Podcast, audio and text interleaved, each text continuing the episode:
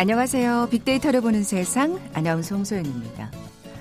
아, 어젯밤 강풍과 폭우의 위력 정말 대단했죠. 뭐 가로수가 뽑히기도 했고요. 건물 외벽이 무너져 내린 곳도 있습니다. 자, 오늘도 일부 지역 호우특보가 남아있는 상태고요. 바람까지 강하게 불 거라고 하니까 시설물 관리 또 안전운전 더욱 신경 쓰셔야겠습니다. 아, 특히나 빗길을 달리는 배달원들에게는 힘겨운 하루가 될 것 같네요. 오늘같이 굳은 날씨에는 배달 음식 드시는 분들 많죠. 또 코로나19 시대 배달 서비스가 증가하면서 오토바이 관련 사고 또한 함께 늘어났다는 안타까운 소식입니다. 자, 오늘 비 내리는 6월의 마지막 날 차량 운전자들 차간 거리 충분히 확보해 주시고요. 특히 오토바이 옆을 지날 때는 조금 더 감속운행 꼭 기억하시기 바랍니다. 잠시 후 통통 튀는 통계 빅데이터와 통하다 시간에 코로나19 시대 증가한 배달 서비스와 그 이면의 배달원 사고에 관해 자세히 살펴볼 거고요. 앞서 남북 공감 빅데이터로 말하다 시간도 마련되어 있습니다. KBS 제일 라디오 빅데이터를 보는 세상 먼저 빅퀴즈 풀고 갈까요? 운전을 하기 위해서는 면허를 취득해야 하죠. 면허를 취득하기 위해서는 일정한 자격을 갖춰야 하는데요. 그 기준이 바로 나이입니다. 자동차 면허의 경우 만 18세 이상부터 보통 면허 취득이 가능하죠. 그렇다면 오토바이의 경우는 어떨까요? 국내의 이륜차 면허, 원동기 장치 자전거와 이종 소형 면허 두 가지로 구분되는데요. 125cc를 초과하는 경우 만 18세 이상 취득할 수가 있습니다. 자동차 면허와 똑같죠. 그렇다면 125cc 이하의 원동기 장치 자전거 면허의 경우는 만 몇 세 이상부터 면허 취득이 가능할까요? 보기 드립니다. 1번 13세, 2번 16세, 3번 18세, 4번 20세. 오늘 당첨되신 두 분께 커피와 도는 모바일 쿠폰 드립니다. 휴대전화 문자 메시지 지역번호 없이 샵 9730, 샵 9730. 짧은 글은 50원, 긴 글은 100원의 정보 이용료가 부과됩니다. KBS 라디오 어플 콩은 무료로 이용하실 수 있고요. 유튜브로 보이는 라디오로도 함께 하실 수 있습니다. 방송 들으시면서 정답과 함께 다양한 의견들 문자 보내 주십시오.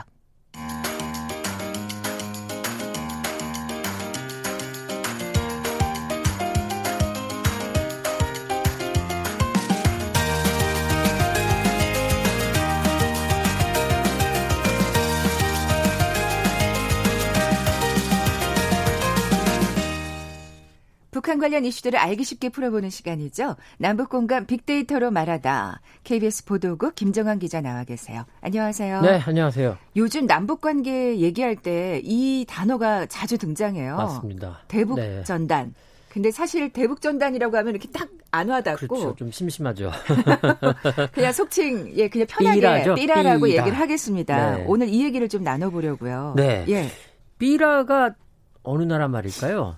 우리나라 말은 아닌 것 같고. 국어 사전엔 등재는 돼 있습니다. 아, 그렇군요. 국어 사전에는 예, 예. 이제 한 장으로 된 광고지, 광고지, 전단, 선전지, 뭐 전단 이렇게 들어간 있는데 좀 찾아봤더니 이게 뭐 짐작하시겠지만 일본 말처럼 좀 들리죠. 음. 근데 이게 빌이라는 영어 단어, 이 빌에 이제 벽보, 광고지란 뜻이 있거든요. 네, 네. 이 비를 일본 사람들이 발음을 조금 하다가 보니까 네네. 삐라 삐라 이렇게 됐다라는 게 좀 정설입니다. 아, 사실 그렇게 해서 온 일본 말이 꽤 되잖아요. 그렇죠. 영어를 네. 일본식으로 네. 발음해가지고 어, 우리에게 넘어온. 우리 네. 이제 맥주 비어잖아요. 네네. 일본 사람들이 이걸 삐루 삐루 그러죠. 맞아요. 네.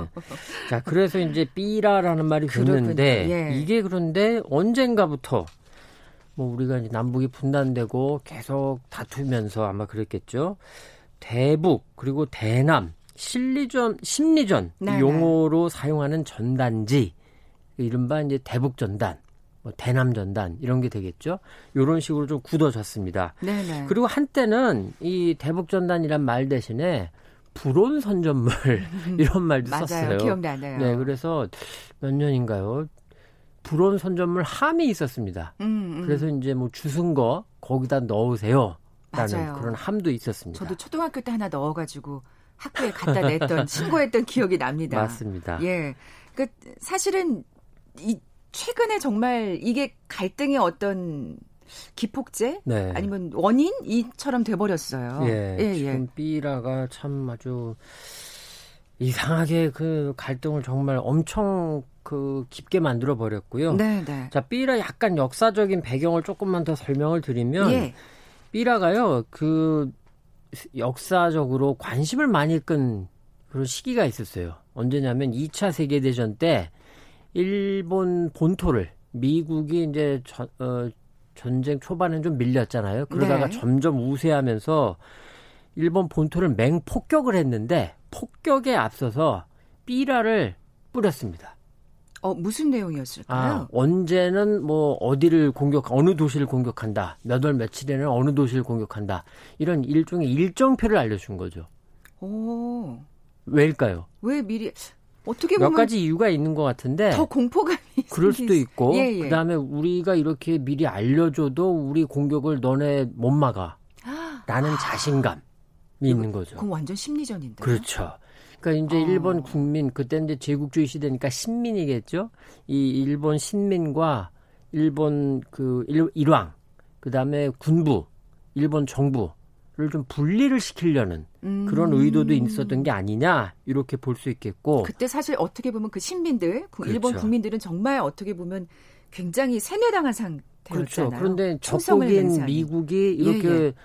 공격하겠다고 하는데도 일본 군부가 손을 못 쓰니까 음. 얼마나 이 무기력하게 느끼겠어요. 그러니까요. 그 그런 심리전도 아. 가능했던 거죠. 그렇군요. 자 그리고 남북도 삐라를 이제 주고받는 시대가 오는데 오래되지 않았나요? 그렇죠. 예. 근데 그 이전에 앞서서 예. 1945년 해방이 되면서 이른바 해방 공간이 열리는데 그때도 삐라가 굉장히 많이 돌았다고 합니다.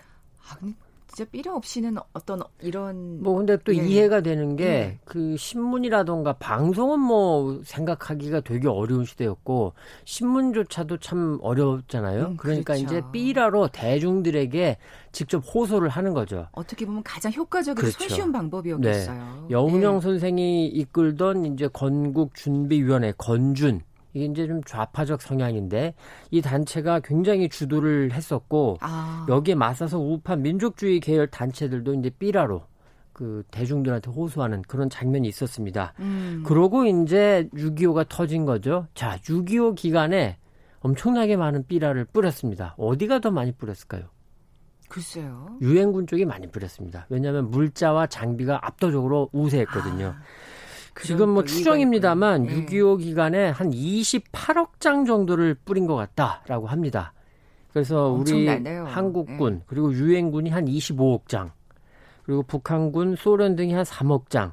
근데 28억 장이면 한반도 전체를 20번 이상 덮을 수 있는 그런 어마어마한 양이었다고 합니다. 어, 그렇게 설명해 주 빗대 주시니까 정말 엄청난 양이라는 그렇죠. 게 다가오네요. 그리고 이제 전단이 삐라 색깔은 대부분 어떤 색이었을까요? 뭐 눈에, 눈에, 잘 띄어야 되니까 빨간색. 빨간색. 네. 그렇죠. 자, 요런 삐라가 있어서 재미있는 내용인데요. 안전보장 증명서라는 제목의 삐라입니다. 네. 북한군 장병에게 귀순하는 것은 명예로운 일이다. 그러면서 이제 음식과 치료, 기타 좋은 대우가 그대를 기다리고 있다. 라는 이런 내용인데 네. 그런데 재밌는 게 이 삐라를 갖고 다니다가 걸릴 수 있잖아요. 그러니까 요 글자 요거는 이제 뒷면에만 인쇄하고 앞면은 뭐로 인쇄를 했냐면 북한 돈 100원짜리 지폐를 인쇄를 했습니다. 아, 그래야 사람들이 주 아니, 그럴 수도 있고 네네. 그다음에 이제 요 내용 삐라 내용은 반대편으로 접으면 이게 돈으로 보이잖아요. 네네. 그러니까 뭐뭐 뭐 상관이 그거 이상하게 생각하지 않을 테니까. 요런 또 아주 그런 정말 것도 머리를 있었습니다. 잘 썼네요. 그렇죠. 예, 예. 물론 북한이라고 가만히 있었던 건 아닙니다. 에, 특히 이제 이런 게 있었죠. 전쟁으로 정말 초토화됐잖아요. 그리고 이제 굉장히 당시에 부패가 심했고 정치 지도자들이 경제계도 마찬가지고 국민들 생활 수준은 아주 어려웠죠. 우리가 뭐 많이 아는 내용입니다만 70년대 후반, 80년대 초반까지 북한 경제가 나쁘지 않았거든요. 네네. 네. 그래서 북쪽에서 불, 이 남쪽으로 보내오는 삐라 이게 일부 좀 효과가 있었다. 라고 합니다. 어. 그래서 북쪽으로 가려는 사람들도 나오고 음. 그러다 보니까 이제 정부에서 경찰을 동원해 가지고 경찰 경찰청 훈령으로 해서 이 북한 불온 선전물 수거 및 처리 규칙 이런 거를 만들어서 아까 이제 홍한원 서가 말씀하신 학교에 갖다 주고 네네네. 네, 네. 공책이나 그쵸. 연필 받고 예, 이런 게 2007년까지 이 훈령이 존재를 했습니다. 아. 자, 여기서 이제 남북의 경쟁을 여기서 또 우리가 엿볼 수 있는데 북쪽에서요. 의거 월북하는 국군 장병에게 이만큼의 돈을 주겠다라고 합니다. 얼마가 될까요? 아, 그때 당시에요? 그렇죠. 어디 화폐 가치가 정말 달랐을 테니까. 그냥 액수로만 한번. 글쎄요. 생활보장금을 최저 1억 1,100만 원에서 최대 3억 3,300만 원. 진짜요? 네. 그리고 상금으로는 이거는 좀 너무 뻥인 것 같은데 185억 원을 내걸었습니다. 그건 진짜 거짓말이다. 자 여기에 맞서서 우리 남쪽에서는 예. 의거 월남시 받는 보상금과 원호 혜택 요런 또 삐라를 만들어서 뿌렸어요. 보상금은 계급별로요. 이 최소 황금 1,900g에서 별자리는 15,500g까지 그리고 특별 보상금이라고 해서 최대 황금으로 87만 아 80만 7,700g을 준다. 야, 진짜 뭐 일단은 솔깃하죠. 근데 남과 북 모두 이게 진짜, 진짜 다 줬는지 그거는 잘 모르겠어요. 엄청 부자가 될 것 같은데. 네. 아 그런 식으로 경쟁을 했 그런 그렇죠. 때가 있었네요. 그런 경쟁도 어. 했습니다. 세상에 정말 지금 생각하면 좀 어이가 없죠. 네, 어이가 없죠. 말도 이런, 안 되는. 이런 거에 또 혹할 사람이 있나 싶은데. 근데 옛날이니까. 아, 그러니까요. 네. 예. 그러다가 이제 1991년에 남북 기본 합의서를 체결을 합니다. 그러면서 잠시 또 삐라를 남북이 안 한다 이렇게 합의를 해요. 그러다가 이제 그게 또 중간에 깨졌고 그리고 이제 2000년 첫 번째 남북 정상회담이 열리면서 이제 6.15 공동선언이 나왔죠. 거기에 이제 상호 비방 중지가 들어갑니다. 네. 그러면서 이제 다시 또 이 삐라 살포가 중단이 돼요. 그래서 우리 남쪽에서는 한동안 이제 정부 차원 뭐 음. 심리전이죠, 사실. 이 군에서 하거나 이제 아주 비밀리에 하는 네, 이런 네. 심리전인데 한동안 없었다가 2010년 3월에 천안함 사건이 터지면서 그 이후에 재개되었죠. 아 그렇군요. 그렇죠. 그리고 이제 됐군요. 2018년 판문점 4.27 선언으로 다시 남북의 중단 합의 했는데 이번에 문제가 되는 겁니다. 그러니까 사실은 어, 이 지금 정부 차원의 거를 지금 얘기해 주신 건데 그렇죠. 탈북민들은 계속 꾸준히 보내죠. 계속 보내왔죠. 탈북민 예. 출신의 또 과학자가 이 삐라 보내는 이 그 도구랄까 이 장비를 좀 개량을 했다라고 합니다. 어, 그래요? 예, 그래서 한 5시간 이상을 날아갈 수 있는 우리가 지금 보는 이 대형 수소 비닐 그 풍선 이게 이제 나왔고 거기에다가 시한 장치, 그러니까 일종의 화학 약품을 네네. 활용해 가지고 요게 이제 계속 날아가면은 안 되니까 그렇죠. 어느 정도 시간이 지나면 이렇게 쭉 바람이 빠지고 내려갈 수 있게 이렇게 만들었다고 해요. 아니 이, 이 기계는 알고 있었는데 그렇죠. 이게 탈북자 출신의 과학자분이 네, 만드셨던 거였군요. 얘기 그렇게 좀 알려져 아, 있습니다. 아, 그리고 예. 전에는 초기에는 종이를 사용하다가 비닐을 점점 사용했습니다. 왜냐? 정, 젖으면 안 되니까. 그렇죠. 예. 어. 그러면서 굉장히 경량화까지 됐어요. 그래서 뭐 이번에 이제 지난달 5월 31일에 뿌린 삐라가 일부 뭐 평양까지 갔다는 얘기도 있었는데 그 확인은 안 됩니다만 네네. 이제 뭐 그런 말도 나올 정도로 나름 성능 개량은 하고 있다 이렇게 음. 볼수 있고요. 자 북쪽에서도 계속 삐라를 뿌렸다 안 뿌렸다 했는데 네. 그런데 또 이런 일이 있었습니다. 2016년 1월에 북한이 4차 핵실험을 합니다. 그러면서 이제 3월에 우리가 또 2월이죠. 개성공단을 막아버리는 이런 일이 있었죠. 그러니까 북한이 열을 많이 받았나 봅니다. 그해 10월, 1월부터 10월까지 삐라를 정말 많이 뿌립니다. 어. 그래서 주로 경기 북부, 그 다음에 일부 서울 북부, 그리고 이제 경기 남부까지도 이 삐라가 발견되는데 심지어는 이 조금 사고까지 있었습니다. 이 전단 살포기가 이 공중에서 뚝 떨어져 가지고 차량이 훼손되기도 하고 아, 큰일 날 뻔했네요. 그때 이제 뭐 보도도 아. 많이 됐는데 예, 예. 근데 이제 점점 북한이 삐라를 뿌려도 사실 실익이 별로 없는 거죠. 왜냐? 음, 음. 남북이 워낙 국력 차이가 많이 나고 남한이 잘 산다는 거 이 세상 사람들 다 알잖아요. 실상을 너무 잘 알고 그렇죠. 있으니까요. 북한이 어렵다는 예. 거다 알고 그런 상황에서 북한이 뭐 지상 낙원이니 뭐니 뭐니 해도 그렇죠. 거기에 누가 솔깃하겠어요? 그러니까 이제 북한이 북한 입장으로서는 사실 삐라를 뿌려도 굳이. 실익이 없는 상황이 사실 됐다. 돈 들여서 그렇죠. 들, 어, 굳이 삐를 뿌릴 필요가 없는데 우리 같은 경우는 어떨까? 이렇게 지금 탈북민 단체들이 계속 고집해서 전단을 뿌리는 건 그만큼 효과가 있다는 얘기일까요? 일단은 이게 초반에는 좀 효과가 있었을 수 있습니다. 음. 그런데 이게 점점 제한적이다. 라고 말씀드려야 되는 게 이게 뭐 평양까지 가는 건 굉장히 드문 경우라고 합니다. 네. 대체로는 그 군사 분계선 늘 중심으로 해서 한 몇십 킬로 정도 요 범위를 벗어나기가 어렵다 그러죠. 아. 그러니까 이게 무슨 말씀이냐면 실제로 받아보질 못한다. 그렇죠. 그 받아도 군인들, 북한 군인들이 대체로 많이 받는다라는 얘기. 그러니까 민간인들, 주민들은 사실 잘 구경 못 한다는 얘기고 음. 물론 이런 얘기는 합니다.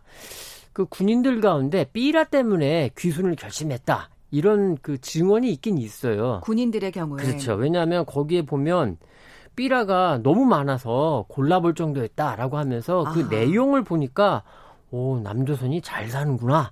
라는 거를 알게 됐고 거기다가 이제 개인의 어떤 신병 문제까지 겹치면서 남쪽으로 가자. 라고 해서 이제 넘어오는 경우들이 있습니다, 분명히. 그런데 그렇게 온 경우가 과연 몇 건이나 되는지 요게 지금 사실 통계가 뭐 공개가 안 되고 있어요. 네네. 그러니까 일종의 뭐라고 할까요? 이 삐라를 이 탈북 단체들이 보내 가지고 얻는 효과가 그 비용이라던가 부작용, 악영향 이런 거에 비해서 정말 얼마나 큰지. 음. 그리고 또 하나 문제는 이런 게 있습니다.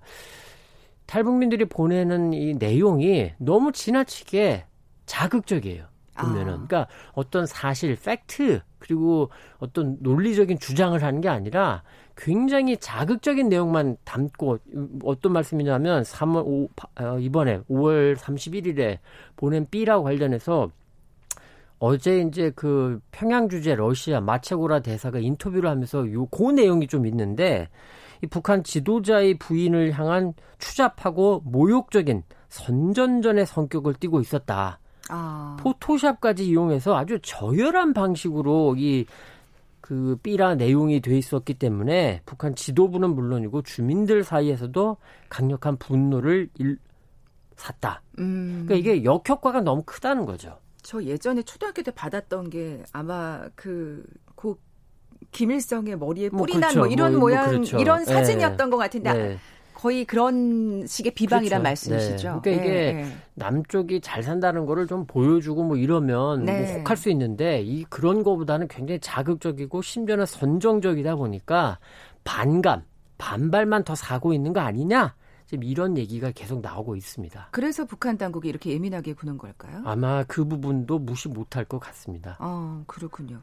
뭐 그럼 그 삐라에 대해서 뭔가 단속을 하는 어떤 단체 같은 게 있을까요? 북한에? 북한에 예. 지금 전담 수거 조직이 따로 있다고 합니다. 일단 우리 남쪽 남 한국에서 보낸 삐라와 물자를 뭐 북한에선 적지 물자 뭐 이렇게 규정을 한다고 합니다. 적지 물자. 네, 예. 적지에서 예. 보내온 물자다 이런 뜻이 아닐까 싶은데 민가 주변에 떨어진 삐라는 그냥 주민들이 신고를 하면 되는 거고 그런데 산에 깊은 산속에 떨어졌다. 이건 주민들이 줄 수는 없잖아요. 네네. 그대로 둘 수도 없고. 그러니까 전담 조직이 매일 차를 타고 가서 산을 돈다고 합니다. 아, 그리고 그렇군요. 이제 주민들한테는 예. 또 이렇게 선전한다고 해요.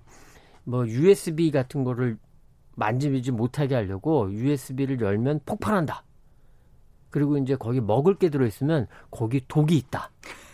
그다음에 이제 거기에 그 가끔 보면은 여성의 속옷이나 스타킹 같은 걸 또 보낸다는데 아, 예, 예. 거, 그걸 입으면 벌레가 생긴다.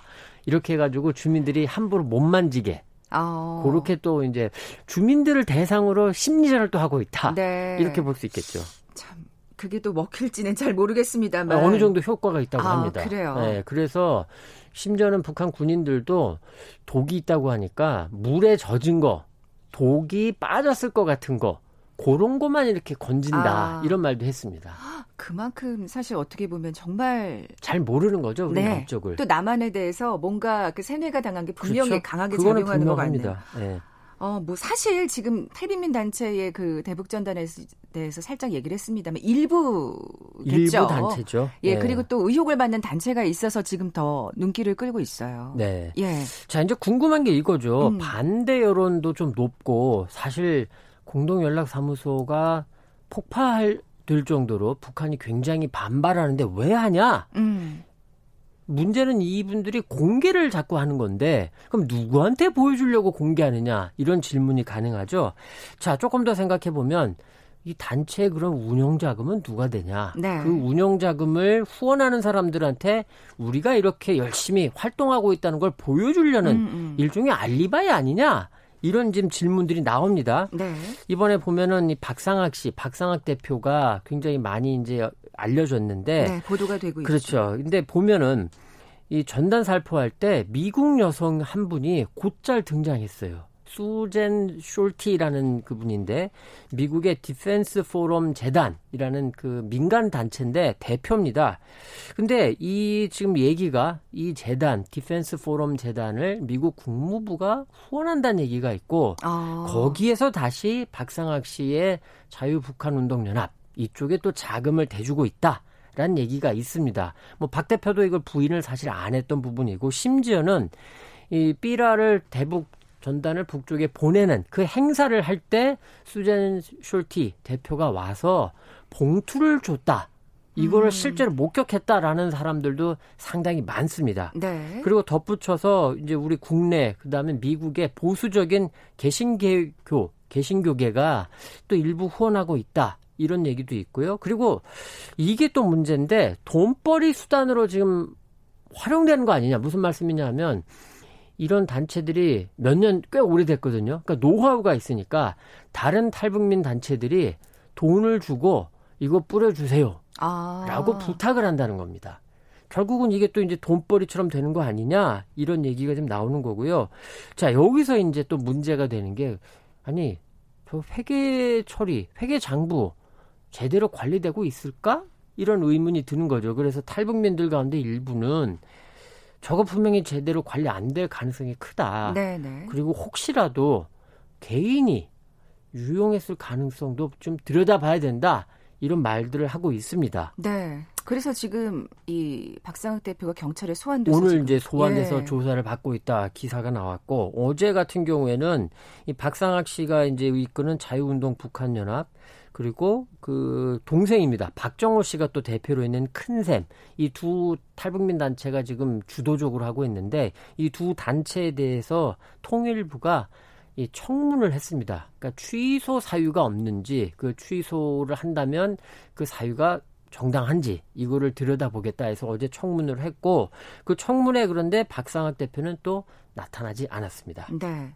아, 한 가지. 네. 문제가 또 뭐가 있냐면 이러다 보니까 지금 이제 지난주에 그 북쪽에서 기사, 관련 기사가 나온 건데 북쪽에 지금 가족을 둔 탈북민들이 많습니다. 송금을 하는 분들도 적지 않고 그런데 이번에 이 삐라 대북 전단 살포 때문에 북한 당국이 이 탈북민 가족에 대한 감시 통제를 굉장히 강화하고 있다. 음, 이런 얘기가 그렇군요. 나오면서 네네. 네. 남쪽에 있는 탈북민들이 굉장히 또 가슴을 졸이고 있습니다. 그러네요. 그리고 또 사실은 일부 이런 사람들 때문에 다른 탈북민 단체가 또 피해를 보는 그렇죠. 일은 절대 없어야 되겠습니다. 맞습니다. 이참에 또 명명백백하게 진실 좀 밝혀져야겠다는 생각도 들고요. 자, 지금까지 남북 공간 빅데이터로 말하다 KBS 보도국 김정환 기자와 함께했습니다. 고맙습니다. 네, 수고하셨습니다. 헤드라인 뉴스입니다. 코로나19 국내 신규 확진자가 어제 43명 늘어 누적 확진자는 모두 12,800명을 기록했습니다. 이 가운데 지역 발생 사례는 23건, 해외 유입 사례는 20건으로 집계됐습니다. 더불어민주당이 정보위원회를 제외한 모든 상임위원회 위원장을 차지한 가운데 미래통합당 참여 없이 3차 추경안 심사를 본격적으로 시작합니다. 통합당은 대신 당 정책위원회 차원에서 추경안을 검토하고 결과를 공개할 계획입니다. 국회가 본격 추경안 심사에 돌입한 가운데 정세균 국무총리는 추경이 통과되면 신속히 집행할 수 있도록 사전 준비를 철저히 해달라고 각 부처에 지시했습니다. 홍남기 부총리 겸 기획재정부 장관이 국가 채무 증가 속도가 과거보다 조금 빠른 건 사실이라며 내년 이후는 지금처럼 재정이 역할을 계속해서 가기에는 재정도 부담된다고 말했습니다. 코로나19 여파로 인한 수출 타격 등으로 지난달 산업 생산과 투자가 감소했습니다. 반면 긴급 재난지원금 지급 효과 등으로 소비는 두 달 연속 증가하며 코로나19 사태 이전 수준까지 회복했습니다. 내일부터 전국 편의점에서 침방울 차단용 마스크가 판매됩니다. 편의점 판매인 만큼 누구든지 구매 제한 없이 살 수 있습니다. 정부의 불법 사금융 척결 대책의 하나로 서울시가 고금리 이자 수치 등 불법 사금융 관련 상담과 함께 단속을 실시합니다. 지금까지 라디오 정보센터 조진주였습니다.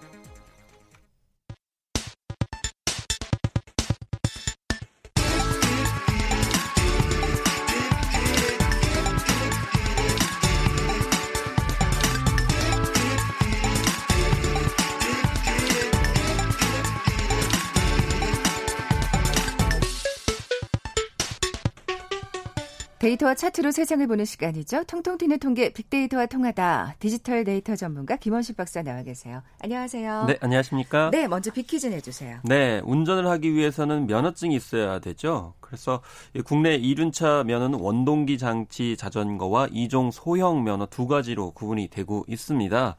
아, 125cc 이하의 원동기 장치 자전거 면허의 이 어떤 나이라고 할까요? 이것이 몇 세인지를 맞춰 주셔야 되는데 만 몇 세부터 몇 세 이상부터 면허 취득이 가능할지를 맞춰 주시면 되겠습니다. 1번 13세, 2번 16세, 3번 18세, 4번 20세 중에 맞춰주시면 됩니다. 네, 125cc 이상일 경우에는 18세라는 말씀을 제가 앞서 드렸었는데요. 네, 자, 그게 아마 힌트가 될 것 같습니다. 자, 오늘 당첨되신 두 분께 커피와 도넛 모바일 쿠폰 드립니다. 정답 아시는 분들 저희 빅데이터로 보는 세상 앞으로 지금 바로 문자 보내주십시오. 휴대전화 문자 메시지 지역번호 없이 샵 9730입니다. 짧은 글은 50원, 긴 글은 100원의 정보 이용료가 부과됩니다. 자, 오늘 앞서 소개해드린 대로 이 택배 배달원 사고에 관한 얘기를 좀 나눠볼까요? 이제 네. 그만큼 사실 진짜 배달로 시켜 드시는 분들, 뭔가 주문하시는 분들이 많아서. 네. 예. 일단은 오토바이가 많이 판매가 되고 있습니다. 그렇군요. 한 업체 보면은 예. 전년 대비 뭐 폭증해서 뭐 평균적으로 가맹점의 평균 매출액이 130% 증가했다. 아, 어. 이렇게 나오고 있고요. 온라인 몰에서 판매되는 것도 185% 어, 심지어 대구 같은 경우도 이제 코로나19가 많이 이제 퍼졌었는데 여기에서도 어, 다른 평균보다 훨씬 높은 165%나 증가됐다고 하고요. 또 택배 회사 같은 경우도 3, 4월에 이렇게 데이터를 보니까 어, 자전거보다도 오토바이가 더 많이 예, 증가를 했거든요. 40%더 많아서 오토바이 어. 용품이 한 108% 가까이 증가했는데 이게 두 가지 원인으로 분석되고 있습니다. 하나는 코로나19 때문에 좀 피로증이 있다 보니까 오토바이를 많이 구매를 하셔가지고 아. 산악으로 가시는 예, 경우도 예. 있고요. 그, 그게 사실은 또 네, 어, 여행이 되는 거겠죠. 네. 장거리 여행을 못 하시니까. 그렇습니다. 예. 또 국내에 또 여행할 수밖에 없는 상황이고요. 음. 그만큼 피로증이 있다는 건데요. 그리고 생업의 관점에서 배달 서비스로 많이 진출하신 분들이 있기 때문에 오토바이 많이 구매하신 거로 나타나고 있습니다. 네, 그럼 사고 얘기를 좀 해볼게요. 네, 사고 같은 경우도 이 두 가지 통계가 국토부에서 나왔는데요. 어, 지난 어, 이제 6개월 동안 어, 조, 어, 데이터를 보니까 평균적으로 지난해보다 11.9%약 12% 정도 어, 이륜차 교통사고 증, 어, 사망자가 늘어나는 것으로 이렇게 나타나고 있습니다. 음. 그래서 좀 주의를 하셔야 되고요. 4개월간만 비교를 해보면 어, 15% 정도 늘어난 것으로 나타나서 약간은 줄어들긴 하고 있지만 여전히 굉장히 높다라는 것을 이런 통계를 통해서 알 수가 있습니다. 네. 사실 교통사고 사망자 수는 감소한다고 그렇습니다. 그렇게 얘기가 나오는데 오토바이 사고가 늘어나는 걸 보면 확실히 지금 오토바이 이용량이 늘고 있다는 걸 진짜 네, 반증하는 네, 결과네요. 그래서 예. 어 이제 어, 이제 사고는 늘어나고 있고 또 사망자는 늘어나고 있는데 여기에 대한 제도적인 부분들이 미비하기 때문에 음. 어, 이런 다른 사고보다도 훨씬 많이 늘어나고 있는 것 아닌가 이렇게 지적이 되고 있는 건데요. 실제로 지난 4월 말 기준으로 교통사고 사망자 수가 1년 사이에 8.4%나 감소를 했습니다. 그만큼 안 돌아다니시는 거예요. 네, 맞습니다. 예, 그래서 예, 예. 보행자 같은 경우 13.6%, 고령자 같은 경우 18.1%, 심지어 화물차 사고도 19%나 감소한 그런 상황이 돼서 어, 결과적으로 안 돌아다니시기도 하고 그만큼 보험이나 이런 제도들이 갖춰지지 않은 이런 오토바이 사고는 늘어나고 있고 사망자가 부각이 되고 있는. 상황이네요. 예. 예. 정부에서 대책이 필요할 것 같은데요. 일단 정부에서는 예. 단속이라든지 어떤 인식 개선 쪽에 초점을 일단 맞추고 있는 듯 싶어요. 그래서 이 배달 이륜차가 사고 다발 지역에 접근하면은 운전자가 이렇게 설치한 스마트폰의 배달 앱에서 경고 알림을 울리도록 아. 그러니까 이렇게 이제 조치를 한다라고 얘기를 하고 있고 또 7, 8월 동안 뭐 교통법규 위반을 집중적으로 단속하기도 하고요. 또 얼마 전에 출범한 어, 교통안전 공익 제보단을 통해 가지고 10월까지 이륜차의 신호 위반이나 인도 어, 주행 등 불법 행위를 감시하기 위해서 제보자에게는 신고 건수당 어, 이제 5천 원씩 포상을 주기로 했다 이렇게 얘기를 하고 있는 등 좀 이런 단속 쪽에 초점이 네. 맞춰져 있는데 법적 제도적인 어떤 측면에서 어 이제 마련해야 될 것도 많다라고 하는 그러니까요. 지적들이 나오고 있죠. 사실 이런 단속은 좀 한계가 있다는 생각이 드는 게 아까 이제 보험 얘기도 살짝 하셨습니다만 저 오토바이 운전자들이 특히 보험에 가입하지 않는 경우도 많고요. 네. 또 제대로 혜택을 보지 못하는 경우도 있는 것 같아서 그렇습니다. 예. 그래서 일부 업체의 문제도 있는데요. 어, 사고를 내면 피해자는 적절한 보상을 받을 수 없을 정도로 이 무보험 예, 그런 상황인데 그러니까 이런 것에 관련해서 말씀하시는 예, 거죠. 예. 제대로 해주지 않고 있다라는 것입니다. 음, 음. 어, 이게 보험이 가입되지 않게 되면 사고를 당하는 시민들 같은 경우에도 적절한 보상을 받을 수 없고 또 오토바이를 운전하는 어 이제 운전자에게도 막대한 이제 피해가 가해지기 때문에 업체들에서 이거 좀 신경을 써줘야 되거든요. 근데 이 세 가지 종류가 있어요. 이륜차 보험 같은 경우 출퇴근도 비영리용 개인용이 있고요. 또 사업장이 직접 배달 대행으로 이용하는 유상 운송용이 있고 어, 다른 하나는 이제 어, 그렇지 않은 비유상 운송용이 있게 되는 그런 세 가지인데 어쨌든 중요한 것은 장마철에 무보험 라이더들의 사고가 급증할 것으로 이렇게 생각이 들죠. 왜냐하면 장마철에 이제 비가 많이 오기 때문에 그러니까요. 미끄러질 가능성이 아니, 충분히 있다는 것이죠. 이 배달 업체에서 이걸 보험을 가입해 줘야 되는 걸까요? 왜 보험을 가입을 안 하는 걸까요? 네, 일단은 이게 배달 라이더들이 과연 이제 노동자냐 라고 하는 것에 이제 질문이 가해지는 것이거든요. 아, 그렇군요. 그 전에 지금 왜 증가하냐면 코로나19와 연관이 있습니다. 뭐냐면 자영업자들이 장사가 안 되다 보니까 자영업자들이 스스로 부업으로 배달업에 진출하는 경우도 있고요. 아, 예, 또 예. 자영업에 소속돼 있는데 어, 수입이 감소되다 보니까 어, 이제 따로 부업을 삼아가지고 나중에 일하는 어떤 그러니까 업무 시간 외에 일하는 어떤 형태로 나타나다 보니까 이게 되는데 중요한 것은 보험료가 적어도 300만 원에서 1000만 원 정도 돼요. 너무 비싸기 때문에 예, 예. 예, 이래서 상대적으로 보험료가 싼 개인용이나 비유상 운송용 보험에 가입을 하게 되는 건데요.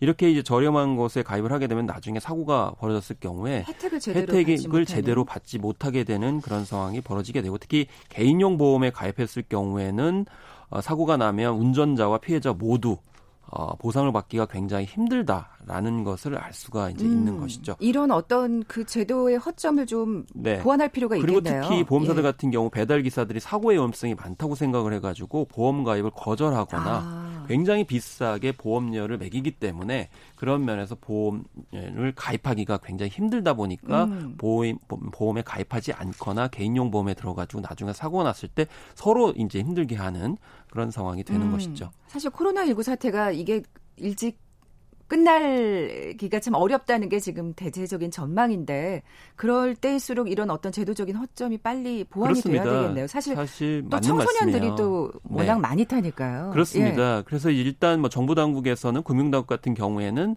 사고가 일어났을 경우에 자기 부담금을 이제 늘리겠다. 그래서 자기 부담금이 늘어날수록 보험료는 낮아져요. 아, 네, 네. 그래서 이제 선택을 뭐 영원 30만 원, 50만 원, 100만 원 이렇게 늘리는데 이게 이제 어 문제는 이제 나중에 사고가 벌어졌을 경우 경우에를 이제 생각을 해가지고 조심을 하게 만드는 것인데 네. 그런데 나중에 사고가 났을 경우에는 결과적으로 자기 부담금이 많기 때문에 말씀하신 대로 이렇게 20대가 굉장히 그 사고 비율이 많거든요. 또 청소년도 비율이 많고 그랬을 경우엔 그 여력이 안 되는 음, 어, 친구들한테 보완이 돼야 될까. 되겠네요. 그래서 예, 이 예. 부분에 대한 보완도 여전히 필요해 보입니다. 디지털 데이터 전문가 김원식 박사와 함께했습니다. 고맙습니다. 네, 감사합니다. 자, 커피와 도넛 모바일 쿠폰 받으실 두 분입니다. 정답은 만 16세였죠? 9774님, 3328님께 선물 보내드리면서 물러갑니다. 내일 뵙죠. 고맙습니다.